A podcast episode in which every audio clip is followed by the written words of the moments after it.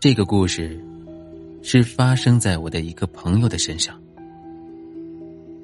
我朋友是一名寄宿生，在某个假期，室友全部回家了，他依然留在宿舍中。当晚，朋友在睡梦中感觉到尿意，可是由于厕所距离房间有一段距离，四周又黑漆漆的。朋友感到害怕，便叫醒睡在他身边的室友，陪他一同去厕所。